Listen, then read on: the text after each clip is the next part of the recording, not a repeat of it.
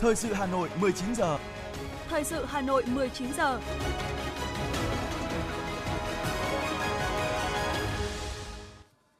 Thưa quý vị và các bạn, bây giờ là chương trình thời sự của Đài Phát thanh và Truyền hình Hà Nội, phát trực tiếp trên sóng phát thanh tần số FM 90 MHz. Tối nay thứ sáu ngày 17 tháng 6 năm 2022, chương trình có những nội dung chính sau đây. Xây dựng lực lượng công an nhân dân đáp ứng yêu cầu, nhiệm vụ trong tình hình mới là yêu cầu của Tổng Bí thư Nguyễn Phú Trọng tại hội nghị toàn quốc về xây dựng lực lượng công an nhân dân. Phó Chủ tịch Ủy ban nhân dân thành phố Trử Xuân Dũng kiểm tra việc chuẩn bị tổ chức kỳ thi vào lớp 10. Hà Nội yêu cầu các quận huyện, thị xã đẩy nhanh tiến độ tiêm vaccine phòng COVID-19 cho trẻ và tiêm mũi 4. Cục Cảnh sát Giao thông Bộ Công an mở đợt cao điểm kiểm tra xử lý vi phạm giao thông từ ngày 20 tháng 6 đến hết ngày 20 tháng 9 năm nay. Phần tin thế giới có những thông tin. Hôm nay, Mỹ Hàn Quốc hội đàm về các vấn đề liên quan Triều Tiên. New Zealand bỏ quy định xét nghiệm trước nhập cảnh từ ngày 20 tháng 6 tới đây. Và sau đây là nội dung chi tiết. Thưa quý vị, sáng nay, Bộ Chính trị tổ chức hội nghị toàn quốc quán triệt và triển khai thực hiện nghị quyết số 12 NQTU ngày 16 tháng 3 năm 2022 của Bộ Chính trị khóa 13 về đẩy mạnh xây dựng lực lượng công an nhân dân thật sự trong sạch, vững mạnh, chính quy, tinh nhuệ, hiện đại, đáp ứng yêu cầu nhiệm vụ trong tình hình mới. Dự hội nghị có Tổng Bí thư Nguyễn Phú Trọng, Chủ tịch nước Nguyễn Xuân Phúc, Thủ tướng Phạm Minh Chính, Chủ tịch Quốc hội Vương Đình Huệ, Thường trực Ban Bí thư Võ Văn Thưởng. Đây là hội nghị rất quan trọng diễn ra vào thời điểm cả nước và toàn Đảng đang tích cực triển khai tổ chức thực hiện nghị quyết Đại hội Đảng toàn quốc lần thứ 13, đẩy mạnh các hoạt động phát triển kinh tế xã hội. Phát biểu chỉ đạo hội nghị, một trong những nội dung cốt lõi trong nghị quyết được Tổng Bí thư Nguyễn Phú Trọng nhấn mạnh, đó là bất luận trong hoàn cảnh, điều kiện nào cũng phải luôn kiên định nguyên tắc Đảng Cộng sản Việt Nam lãnh đạo tuyệt đối, trực tiếp về mọi mặt đối với công an nhân dân. Ở đâu có tổ chức và hoạt động của công an thì ở đó phải có sự lãnh đạo trực tiếp của Đảng. Đảng đề ra đường lối bảo vệ an ninh quốc gia, giữ gìn trật tự an toàn xã hội. Tổng Bí thư Nguyễn Phú Trọng nhấn mạnh, nội dung được nhấn mạnh có tầm quan trọng đặc biệt trong nghị quyết là xây dựng lực lượng công an nhân dân thật sự trong sạch, vững mạnh, tuyệt đối trung thành với Đảng, với Tổ quốc, hết lòng hết sức phục vụ nhân dân. Đây là nhiệm vụ được đặt lên hàng đầu, có tính nguyên tắc và cũng là lý do tồn tại của lực lượng công an. Cùng với đó là phải ưu tiên các nguồn lực để xây dựng lực lượng công an nhân dân chính quy, tinh nhuệ hiện đại, đáp ứng yêu cầu nhiệm vụ bảo vệ an ninh Tổ quốc, giữ gìn kỷ cương, trật tự xã hội trong giai đoạn mới. Nghị quyết tiếp tục khẳng định công an nhân dân là lá chắn và thanh bảo kiếm bảo vệ nhân dân, bảo vệ Đảng, nhà nước và chế độ xã hội chủ nghĩa. Xây dựng lực lượng công an nhân dân thật sự trong sạch, vững mạnh, chính quy, tinh nhuệ, hiện đại là yêu cầu cấp thiết, góp phần xây dựng và bảo vệ vững chắc Tổ quốc, giữ vững môi trường hòa bình, ổn định, đưa nước ta trở thành nước phát triển theo định hướng xã hội chủ nghĩa vào giữa thế kỷ 21. Tổng Bí thư Nguyễn Phú Trọng cũng cho biết, trong nghị quyết đặt ra mục tiêu rất quan trọng, đó là phấn đấu đến hết năm 2025, lực lượng công an nhân dân cơ bản phải tinh gọn mạnh, các lực lượng tình báo, cơ yếu an ninh, cảnh sát cơ động, kỹ thuật nghiệp vụ, an ninh mạng và đấu tranh phòng chống tội phạm công nghệ cao tiến thẳng lên hiện đại. Phấn đấu đến năm 2030, lực lượng công an nhân dân chính quy, tinh nhuệ hiện đại.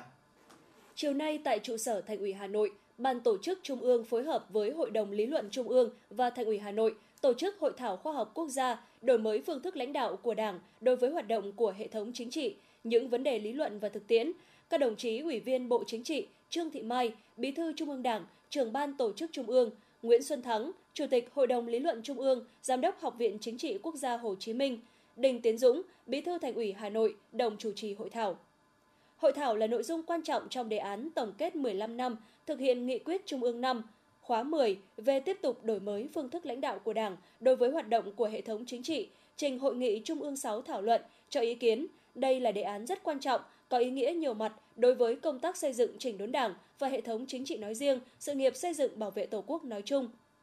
Phát biểu chào mừng hội thảo, Bí thư Thành ủy Đinh Tiến Dũng nhấn mạnh, việc Trung ương tổ chức hội thảo khoa học cấp quốc gia ở cả ba miền Bắc Trung Nam là nhằm phát huy trí tuệ tập thể của các cấp, các ngành, các địa phương trong toàn hệ thống chính trị, huy động sự tham gia tâm huyết trách nhiệm, trí tuệ của các chuyên gia, nhà khoa học đã một lần nữa khẳng định tầm quan trọng cách làm khoa học kỹ lưỡng bài bản của Đảng ta về công tác đổi mới phương thức lãnh đạo của Đảng đối với hoạt động của toàn bộ hệ thống chính trị.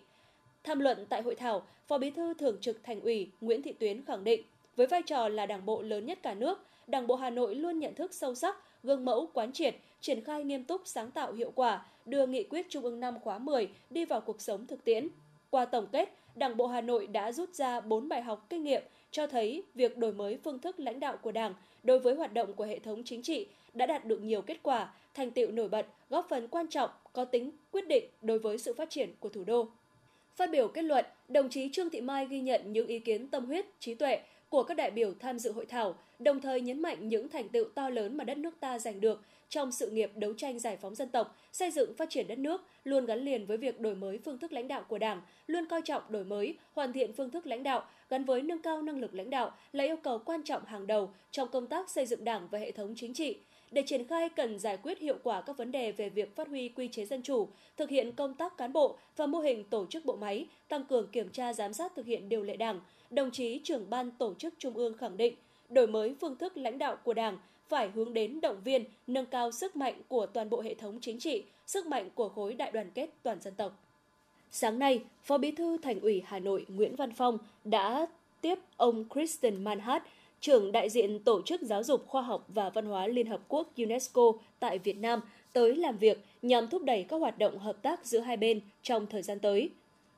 Tại buổi tiếp, Phó Bí thư Thành ủy Nguyễn Văn Phong đánh giá cao sự hỗ trợ của UNESCO đối với các dự án bảo tồn phát huy giá trị di sản cùng nhiều hoạt động khác liên quan tới giáo dục, đào tạo và văn hóa trong thời gian qua. Khai quát về lịch sử hơn 1.000 năm hình thành và phát triển của thủ đô, Phó Bí thư Thành ủy Nguyễn Văn Phong nhấn mạnh, thành phố này là nơi chứa đựng những đặc trưng tiêu biểu của cả văn hóa Việt Nam và Hà Nội, là cửa ngõ giao lưu để lại nhiều dấu ấn của văn hóa nhiều quốc gia trên thế giới – Phó Bí thư Thành ủy Nguyễn Văn Phong mong muốn trong thời gian tới, UNESCO sẽ giúp đỡ giới thiệu chuyên gia, chia sẻ kinh nghiệm đào tạo nguồn nhân lực cũng như tổ chức các hoạt động giao lưu để Hà Nội có thể triển khai hiệu quả những kế hoạch đã đề ra.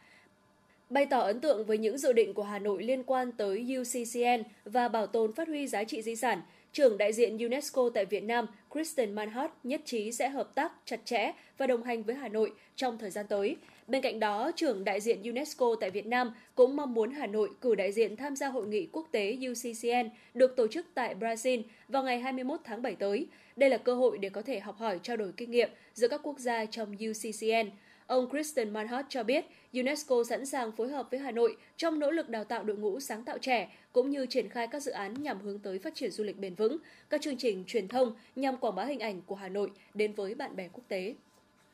Nhân kỷ niệm 97 năm Ngày báo chí cách mạng Việt Nam 21 tháng 6 năm 1925, 21 tháng 6 năm 2022, hôm nay, Phó Bí thư Thành ủy, Chủ tịch Hội đồng nhân dân thành phố, Phó trưởng đoàn đại biểu Quốc hội thành phố Hà Nội Nguyễn Ngọc Tuấn đến thăm, chúc mừng Đài truyền hình Việt Nam, Bộ Thông tin và Truyền thông, Báo đại biểu nhân dân và Truyền hình Quốc hội. Cùng đi có đại diện lãnh đạo các sở ban ngành của thành phố. Tại Đài truyền hình Việt Nam, thông tin một số tình hình nổi bật của thành phố, nhất là những định hướng phát triển của thủ đô trong thời gian tới, Phó Bí thư Thành ủy Nguyễn Ngọc Tuấn bày tỏ mong muốn Đài truyền hình Việt Nam tiếp tục đồng hành, hỗ trợ thành phố Hà Nội trong công tác thông tin, tạo đồng thuận cao trong xã hội, đặc biệt là việc triển khai các chủ trương, định hướng lớn như dự án đường vành đai 4 vùng thủ đô Hà Nội vừa được Quốc hội thông qua chủ trương đầu tư, việc điều chỉnh quy hoạch chung xây dựng thủ đô đến năm 2030, tầm nhìn đến năm 2050 tới đông đảo người dân trong nước và bạn bè quốc tế, qua đó góp phần xây dựng thủ đô ngày càng giàu đẹp văn minh. Tại Bộ Thông tin và Truyền thông, thay mặt lãnh đạo thành phố, Phó Bí thư Thành ủy Nguyễn Ngọc Tuấn gửi tới các đồng chí lãnh đạo, chuyên viên của Bộ lời chúc mừng tốt đẹp nhất vì đã luôn đồng hành quan tâm hỗ trợ thủ đô với tinh thần trách nhiệm và hiệu quả cao trên vai trò cơ quan quản lý nhà nước về báo chí xuất bản. Để triển khai những định hướng phát triển dự án lớn, Hà Nội sẽ phải tiếp tục làm tốt công tác thông tin tuyên truyền, tạo đồng thuận cao trong xã hội, vì thế, thành phố Hà Nội mong muốn Bộ Thông tin và Truyền thông tiếp tục quan tâm phối hợp, định hướng về tuyên truyền để tạo điều kiện cho Hà Nội thực hiện tốt các nhiệm vụ chính trị, kinh tế xã hội được Trung ương giao. Thăm chúc mừng báo đại biểu nhân dân và truyền hình Quốc hội, Chủ tịch Hội đồng Nhân dân thành phố Nguyễn Ngọc Tuấn trân trọng cảm ơn sự quan tâm của hai cơ quan trong lĩnh vực thông tin tuyên truyền, qua đó góp phần quan trọng vào sự nghiệp xây dựng, phát triển kinh tế xã hội của thành phố Hà Nội. Thông tin về một số kết quả nổi bật trong thực hiện nhiệm vụ phát triển kinh tế xã hội nhất là công tác phòng chống dịch COVID-19, đồng chí Nguyễn Ngọc Tuấn mong muốn lãnh đạo báo đại biểu nhân dân và truyền hình Quốc hội tiếp tục quan tâm, hỗ trợ tuyên truyền, giúp thành phố Hà Nội thực hiện tốt các nhiệm vụ chính trị được giao. Đặc biệt, hai cơ quan đẩy mạnh tuyên truyền các hoạt động của cơ quan dân cử ở thủ đô, nhất là lan tỏa hoạt động chất vấn, giải trình của Hội đồng nhân dân thành phố, đoàn đại biểu Quốc hội thành phố đến với cử tri và nhân dân. Hôm nay, Bộ Kế hoạch và Đầu tư đã tổ chức diễn đàn báo chí truyền thông trong hành trình phát triển của ngành kế hoạch và đầu tư nhân kỷ niệm Ngày báo chí cách mạng Việt Nam 21 tháng 6. Qua diễn đàn, các trao đổi về công tác phối hợp, cung cấp thông tin giữa Bộ Kế hoạch và Đầu tư với các cơ quan báo chí sẽ là tiền đề để các cơ quan báo chí cũng như Bộ sẽ nâng cao chất lượng thông tin truyền thông trong thời gian tới. Sáng nay, Hội đồng Giải báo chí quốc gia lần thứ 16 năm 2021 đã tổ chức họp báo thông tin về các giải thưởng và lễ trao giải sẽ diễn ra vào đúng kỷ niệm 97 năm Ngày báo chí cách mạng Việt Nam 21 tháng 6 tại Hà Nội. Phát biểu tại họp báo, Phó Chủ tịch Thường trực Hội Nhà báo Việt Nam Nguyễn Đức Lợi cho biết, Giải báo chí quốc gia hàng năm là sự kiện lớn, thu hút sự quan tâm đặc biệt của báo giới cả nước, là giải thưởng cao quý nhất dành tặng cho các tác phẩm báo chí xuất sắc, có đóng góp tích cực cho sự nghiệp báo chí nước nhà, tôn vinh các tác giả, nhóm tác giả, qua 16 năm tổ chức đến nay, giải tiếp tục nhận được sự tham gia chủ động, tích cực, hào hứng của 18 liên tri hội và 13 tri hội trực thuộc. Đây cũng là năm thứ năm liên tiếp giải có sự góp mặt của đầy đủ 63 hội nhà báo tỉnh, thành phố. Điều này cho thấy các cấp hội và hội viên trong cả nước ngày càng quan tâm đến giải báo chí quốc gia. Lễ trao giải báo chí quốc gia lần thứ 16 năm 2021 được tổ chức vào tối ngày 21 tháng 6 tới tại Cung văn hóa lao động hữu nghị Việt Xô.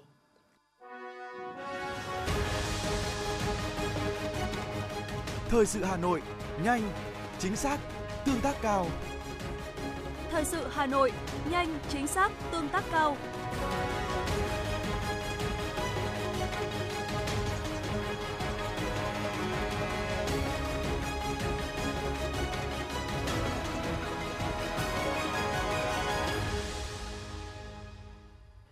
Thưa quý vị và các bạn, Hôm nay, Phó Chủ tịch Ủy ban nhân dân thành phố Hà Nội Trừ Xuân Dũng, trưởng ban chỉ đạo thi và tuyển sinh thành phố năm học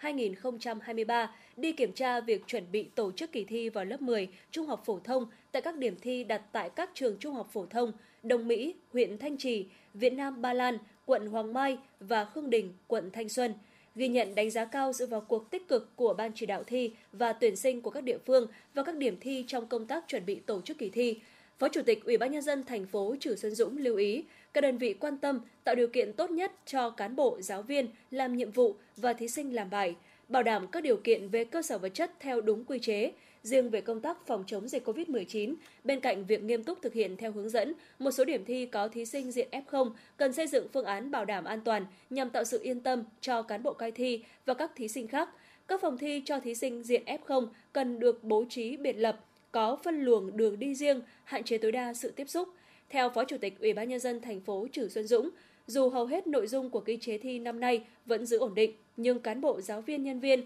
và thí sinh mỗi năm là khác nhau. Vì vậy, các đơn vị và từng thành viên tham gia làm nhiệm vụ tại các điểm thi đều cần nêu cao tinh thần trách nhiệm, nắm vững quy chế thi, thực hiện nghiêm túc và tuyệt đối không được chủ quan. Thưa quý vị và các bạn, sáng nay, hơn 106.000 thí sinh lớp 9 của thành phố Hà Nội đã có mặt ở 203 điểm thi để làm thủ tục dự thi kỳ thi tuyển sinh lớp 10 trung học phổ thông công lập năm 2022-2023. Các điểm thi đều có sơ đồ phòng thi rõ ràng, có tình nguyện viên hướng dẫn, giúp thí sinh thuận lợi di chuyển đến khu vực làm thủ tục thi. Ghi nhận của nhóm phóng viên thời sự. Từ 8 giờ 30 phút sáng nay, thí sinh dự thi kỳ thi vào lớp 10 trung học phổ thông công lập đến 203 điểm thi trên toàn thành phố để làm thủ tục đăng ký dự thi. Các em xếp hàng đo thân nhiệt ngay từ cổng trường, được các tình nguyện viên hướng dẫn tới phòng thi, sau đó nghe giám thị phổ biến quy chế thi và chỉnh sửa sai sót nếu có. Kỳ thi tuyển sinh lớp 10 công lập năm nay được đánh giá là rất căng thẳng vì chỉ có 62% trong tổng số hơn 106.000 thí sinh dự thi được tuyển vào các trường trung học phổ thông công lập nên nhiều học sinh khá lo lắng. Con học rồi thư giãn đầu óc để chuẩn bị đi thi Thấy hồi hộp lo lắng. Tại vì cũng là lần đầu thi vào cấp 3 là hơi lo. Con có hai nguyện vọng đầu tiên là vào chuyên sư phạm thì trường đấy là một trường khó nên là cái việc mà con ôn nó cũng rất là cật lực. Còn nguyện vọng hai của con thì nó vào cầu giấy. Con căng thẳng, con ôn tập cả năm học, con thấy lo. Năm nay, Hà Nội áp dụng quy chế thi tuyển sinh lớp 10 như quy chế thi tốt nghiệp trung học phổ thông của Bộ Giáo dục và Đào tạo ban hành. Trong đó có một số điểm mới như yêu cầu thí sinh để đồ dùng tư trang, những vật dụng không được mang vào phòng thi ở cách các phòng thi ít nhất 25 mét. Vì thế, cùng với chuẩn bị về cơ sở vật chất, các trường đều bố trí các thùng các tông có dán số phòng thi để thí sinh cất đồ dùng cá nhân. Bà Trần Thị Quỳnh Hoa, điểm trường điểm thi trường Trung học phổ thông Phan Đình Phùng, quận Ba Đình cho biết đã hoàn thiện được phần cơ sở vật chất và đảm bảo về công tác phòng chống dịch COVID-19 theo cái tinh thần là nếu có phát hiện những cái trường hợp đặc biệt F0 hoặc là có những trường hợp F0 tự nguyện xin thi thì ờ, tại điểm thi cũng đã chuẩn bị đầy đủ. Điểm mới trong kỳ thi là đồ dùng của học sinh để cách 25 mét thì ờ, tại điểm thi trường Trung học phổ thông Phan Đình Phùng đã bố trí phòng giáo dục thể chất để cho học sinh có cái vị trí để đảm bảo khoảng cách theo quy định. Bên cạnh đó, một điểm mới nữa của kỳ thi năm nay so với năm trước là thí sinh thuộc diện F0 được tham dự kỳ thi nên việc bố trí phòng thi cho những thí sinh này được thành phố và các điểm thi đặc biệt lưu ý nhằm đảm bảo an toàn phòng chống dịch và quy chế của kỳ thi. Bà Nguyễn Thị Hải Yến, hiệu trưởng trường Trung học phổ thông Trần Phú cho biết. Ở tất cả các phòng thi đã đều đảm bảo an toàn về ánh sáng, về quạt mát, về khoảng cách bàn ghế. À, tuy nhiên trong 528 thí sinh này tới trường thi mà những em học sinh nào mà không may mà bị F0 mà các em vẫn tự nguyện tới trường thi thì nhà trường cũng đã có phương án cho các em thi à, tại một địa điểm à, đảm bảo ờ, an toàn. Liên tiếp những ngày qua, Sở Giáo dục và Đào tạo đã tổ chức các đoàn tới các điểm thi để kiểm tra về công tác tổ chức thi, đánh giá về công tác tổ chức thi tại các điểm thi. Ông Trần Thế Cương, Giám đốc Sở Giáo dục và Đào tạo Hà Nội cho biết. Chúng tôi thấy là đồng chí làm rất là nghiêm túc, rất là tốt, rất là bài bản. Thế và đến thời điểm này thì đều báo cáo là điều kiện cơ sở vật chất và các cái trang thiết bị là đều đảm bảo để phục vụ cho cái kỳ thi chúng ta tổ chức tốt nhất. Và một cái điều quan trọng nữa thì ờ, vấn đề liên quan đến ờ, hệ thống điện thì ờ, công ty điện lực của Hà Nội đều đảm bảo và cam kết là sẽ đảm bảo nguồn điện để giúp cho các điểm thi và các cái cháu tổ chức thi an toàn tốt nhất. Kỳ thi tuyển sinh vào lớp 10 trung học phổ thông không chuyên năm học 2022-2023 của thành phố Hà Nội sẽ diễn ra trong 2 ngày là ngày mai ngày 18 tháng 6 và ngày 19 tháng 6. Học sinh sẽ thi 3 môn bao gồm toán, ngữ văn, ngoại ngữ với khối không chuyên. Thí sinh dự thi vào khối chuyên sẽ thi thêm các môn chuyên vào ngày 20 tháng 6. Thưa quý vị và các bạn, Nghị quyết được Quốc hội thông qua chiều ngày hôm qua 16 tháng 6 yêu cầu đưa sách giáo khoa bổ sung vào danh mục hàng hóa, dịch vụ do nhà nước định giá khi sửa đổi luật giá. Nghị quyết nêu rõ trước mắt, chính phủ chỉ đạo các bộ liên quan có biện pháp hạ giá sách giáo khoa phù hợp với điều kiện kinh tế xã hội, tiếp tục thực hiện chính sách hỗ trợ hoặc trợ giá sách giáo khoa với học sinh có hoàn cảnh khó khăn, miền núi, vùng cao, đồng bào dân tộc thiểu số. Các đơn vị nghiêm túc thực hiện đúng quy định về tài liệu tham khảo, chống lãng phí. Quốc hội yêu cầu tiếp tục nâng cao chất lượng giáo dục đại học, đổi mới căn bản và toàn diện phương pháp dạy và học, đặc biệt là môn học lịch sử, nghiên cứu tiếp thu ý kiến cử tri, nhân dân và đại biểu Quốc hội về môn học lịch sử là môn học bắt buộc trong chương trình giáo dục trung học phổ thông, kiểm soát chặt chẽ việc biên soạn và xuất bản sách giáo khoa.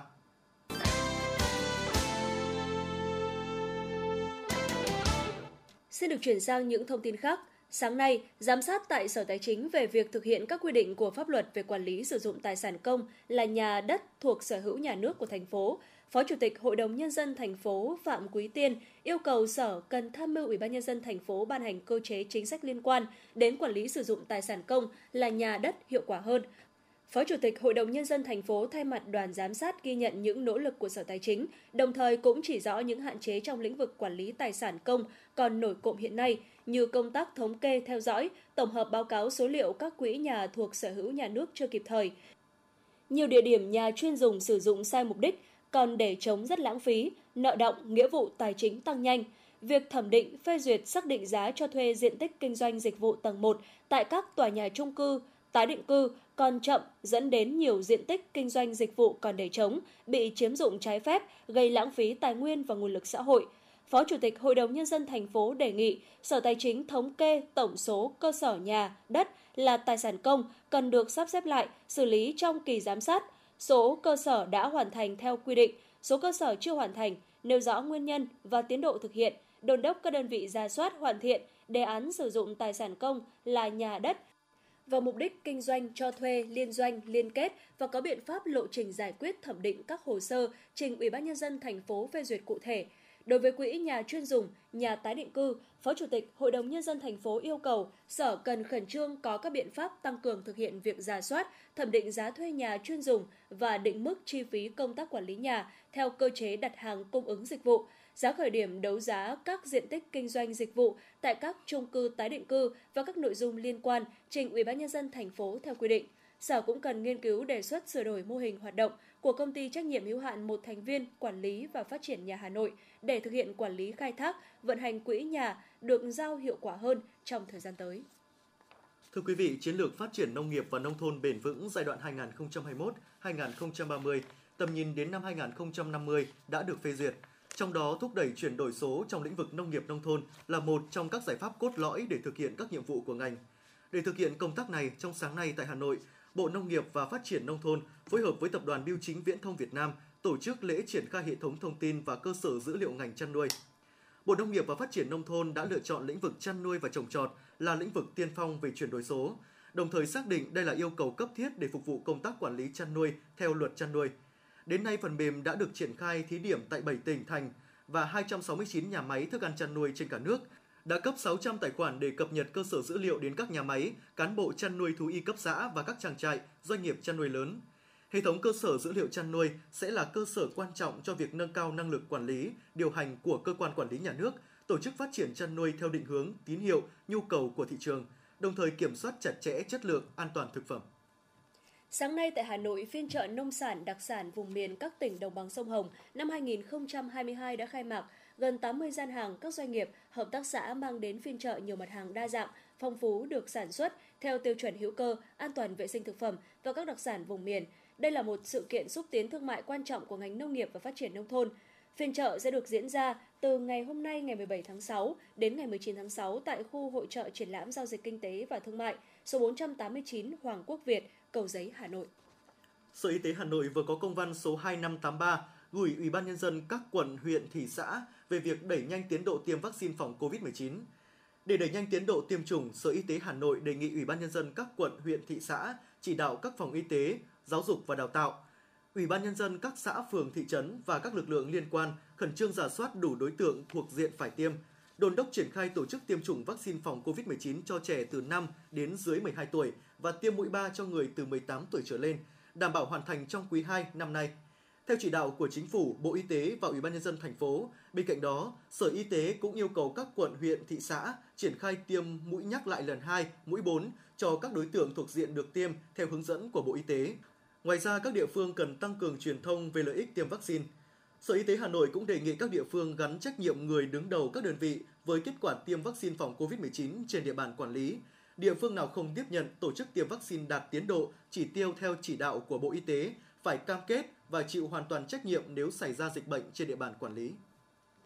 Thưa quý vị và các bạn, sáng nay Cục Cảnh sát Giao thông Bộ Công an cho biết, nhằm ngăn chặn kịp thời các hành vi là nguyên nhân chính dẫn đến tai nạn giao thông, Bộ đã mở đợt cao điểm kiểm tra xử lý các hành vi vi phạm trên các tuyến giao thông. Thời gian thực hiện cao điểm trong 3 tháng từ ngày 20 tháng 6 đến hết ngày 20 tháng 9 năm 2022. Lực lượng Cảnh sát Giao thông toàn quốc sẽ tập trung xử lý người điều khiển phương tiện giao thông cơ giới vi phạm về nồng độ cồn, trong quá trình thực hiện chủ động phòng ngừa hành vi chống người thi hành công vụ, gây dối trật tự công cộng, xử lý nghiêm tình trạng phương tiện vận tải hàng hóa vi phạm quy định về cơi nới, thùng xe và chở hàng quá trọng tải, quá khổ, tổ chức tuyên truyền, vận động chấp hành nghiêm chỉnh việc bốc xếp, chở hàng hóa đúng trọng tải thiết kế của xe, tập trung kiểm tra xử lý trên các tuyến cao tốc, quốc lộ, các tỉnh lộ xa khu vực đông dân cư, điểm đen thường xảy ra tai nạn giao thông, xử lý nghiêm các vi phạm về tốc độ. Liên quan đến xử lý bất cập tại trạm thu phí BOT Bắc Thăng Long Nội Bài, đại diện Tổng cục Đường bộ Việt Nam cho biết, giai đoạn 2009-2010, các trạm thu phí hoàn vốn cho ngân sách nhà nước được chính phủ cho phép có thể đặt ở bất kỳ vị trí nào có tiền bảo trì và hoàn vốn cho nhà đầu tư.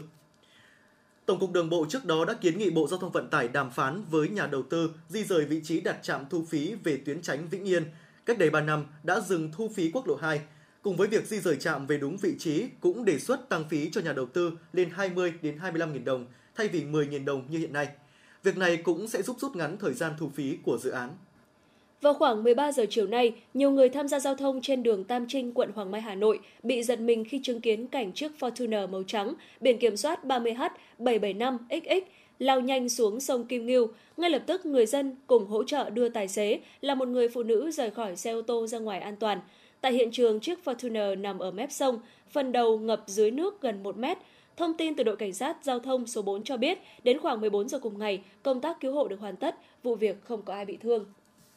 Thưa quý vị, vào khoảng 8 giờ 25 phút sáng nay, một cột khói bốc lên từ khu vực quận Thanh Xuân, Hà Nội. Nhận được tin báo, Trung tâm Thông tin Chỉ huy Công an thành phố đã xác định đám cháy xảy ra tại nhà A4, tập thể cơ khí Hà Nội, ngõ 129 đường Nguyễn Trãi, quận Thanh Xuân.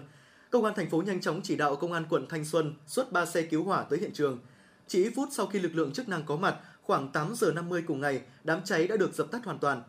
Theo thống kê ban đầu, không có thiệt hại về người, nguyên nhân vụ cháy đang được điều tra.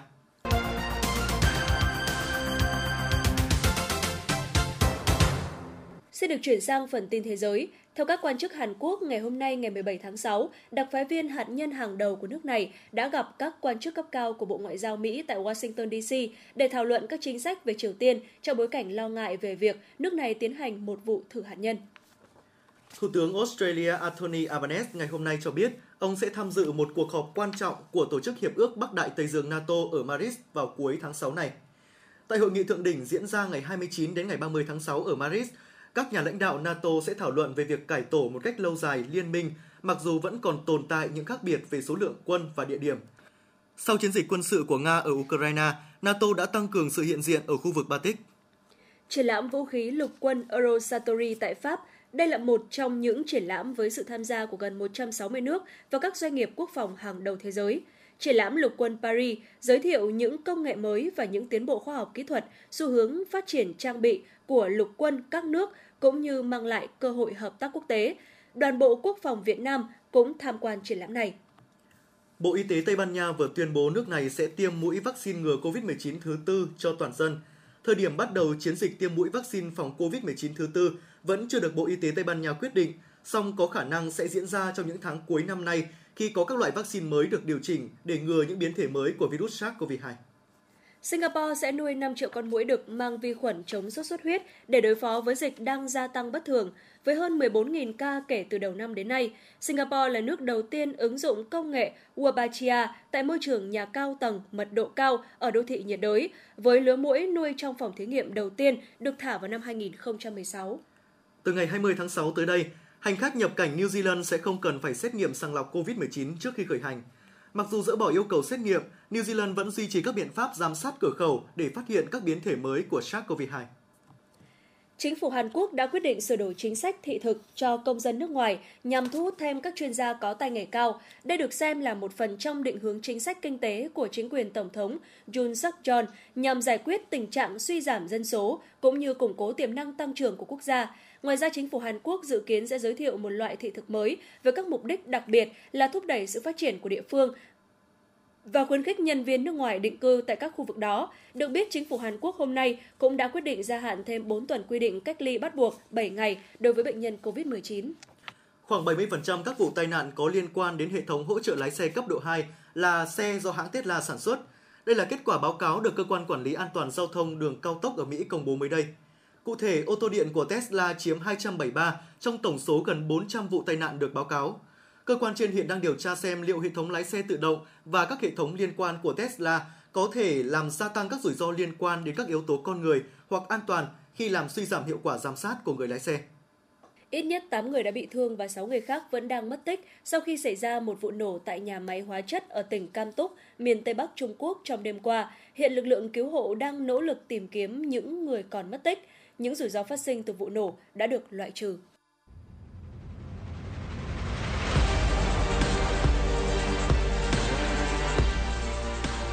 Bản tin thể thao.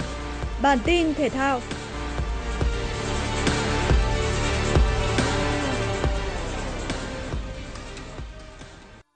Tại giải quần vợt M15 World Tour đang diễn ra ở Tây Ninh, các tay vợt Việt Nam đang thi đấu khá tốt – Lý Hoàng Nam đánh bại đối thủ Chong Choren Chaikun của Thái Lan. Vũ Hà Minh Đức vượt qua tay vợt Lee Kuang Yew của Đài Bắc Trung Hoa và Nguyễn Văn Phương giành chiến thắng khi đối thủ bỏ cuộc. Những kết quả này giúp Hoàng Nam, Minh Đức và Văn Phương tiến vào tứ kết của giải. Đây là lần đầu tiên trong lịch sử quần vợt Việt Nam có đến 3 tay vợt góp mặt ở tứ kết một giải thuộc hệ thống ITF. Với những thành tích trên, Minh Đức cùng Văn Phương sẽ có 2 điểm trên bảng xếp hạng ATP và sẽ góp mặt trong bảng xếp hạng uy tín của quần vợt thế giới. Trước đó, quần vợt Việt Nam đã có 4 tay vợt được xếp hạng là Lý Hoàng Nam hạng 393, Trịnh Linh Giang hạng 1697, Từ Lê Khánh Duy hạng 1789 và Nguyễn Đắc Tiến hạng 1789. Quần vợt Việt Nam sẽ có đến 6 tay vợt được xếp hạng trong thời gian tới. Đây là kỷ lục chưa từng có trong lịch sử quần vợt nam Việt Nam. Vòng 2 giải quần vợt Queen Club Championship, hạt giống số 1 của giải Martel Berrettini chạm trán đối thủ không mấy tên tuổi Denis Kula tay vợt người Italia để thua chóng vánh 3-6 trong set 1 và để đối thủ vươn lên dẫn trước 1-0. Sang set 2, Perestini thi đấu khởi sắc hơn, nhưng cũng phải cần tới loạt tiebreak để phân định thắng thua. Ở loạt đấu cân não, Perestini đã có chiến thắng kịch tính 7 năm để cân bằng tỷ số. Tiếp đà hưng phấn, tay vợt người Italia tiếp tục có thêm một chiến thắng nữa ở set đấu quyết định với tỷ số 6-4 để lội ngược dòng và giành chiến thắng chung cuộc 2-1. Vượt qua Denis Kula, Matteo Berrettini tiến vào tứ kết giải quần vợt Queen Club Championship gặp đối thủ Tommy Paul. Tay vượt người Mỹ ở trận đấu trước đó chỉ mất 1 giờ 6 phút để có chiến thắng khá dễ dàng trước Stan Wawrinka sau hai set đấu với tỷ số lần lượt là 6-1 và 6-4. Dự báo thời tiết vùng châu thổ sông Hồng và khu vực Hà Nội đêm 17 ngày 18 tháng 6 năm 2022, vùng đồng bằng Bắc Bộ, chiều tối và đêm có mưa rào và rông vài nơi, ngày nắng nóng, có nơi nắng nóng gai gắt, nhiệt độ từ 26 đến 37 độ. Vùng núi Ba Vì Sơn Tây, đêm không mưa, ngày nắng nóng, nhiệt độ từ 26 đến 36 độ. Ngoại thành từ Phúc Thọ tới Hà Đông, đêm không mưa, ngày nắng nóng gai gắt, nhiệt độ từ 28 đến 37 độ. Phía Nam từ Thanh Oai, Thường Tín đến Ứng Hòa, đêm không mưa, ngày nắng nóng, nhiệt độ từ 28 đến 36 độ. Mê Linh, Đông Anh, Sóc Sơn, đêm không mưa, ngày nắng nóng, nhiệt độ từ 28 đến 36 độ. Trung tâm thành phố Hà Nội, đêm không mưa, ngày nắng nóng gai gắt, nhiệt độ từ 29 đến 37 độ. Quý vị và các bạn vừa nghe chương trình thời sự tối của Đài Phát thanh Truyền hình Hà Nội, chỉ đạo nội dung Nguyễn Kim Khiêm, chỉ đạo sản xuất Nguyễn Tiến Dũng, tổ chức sản xuất Xuân Luyến. Chương trình do biên tập viên Nguyễn Hằng, phát thanh viên Hoài Nam Thu Minh và kỹ thuật viên Duy Anh thực hiện. Thân ái chào tạm biệt.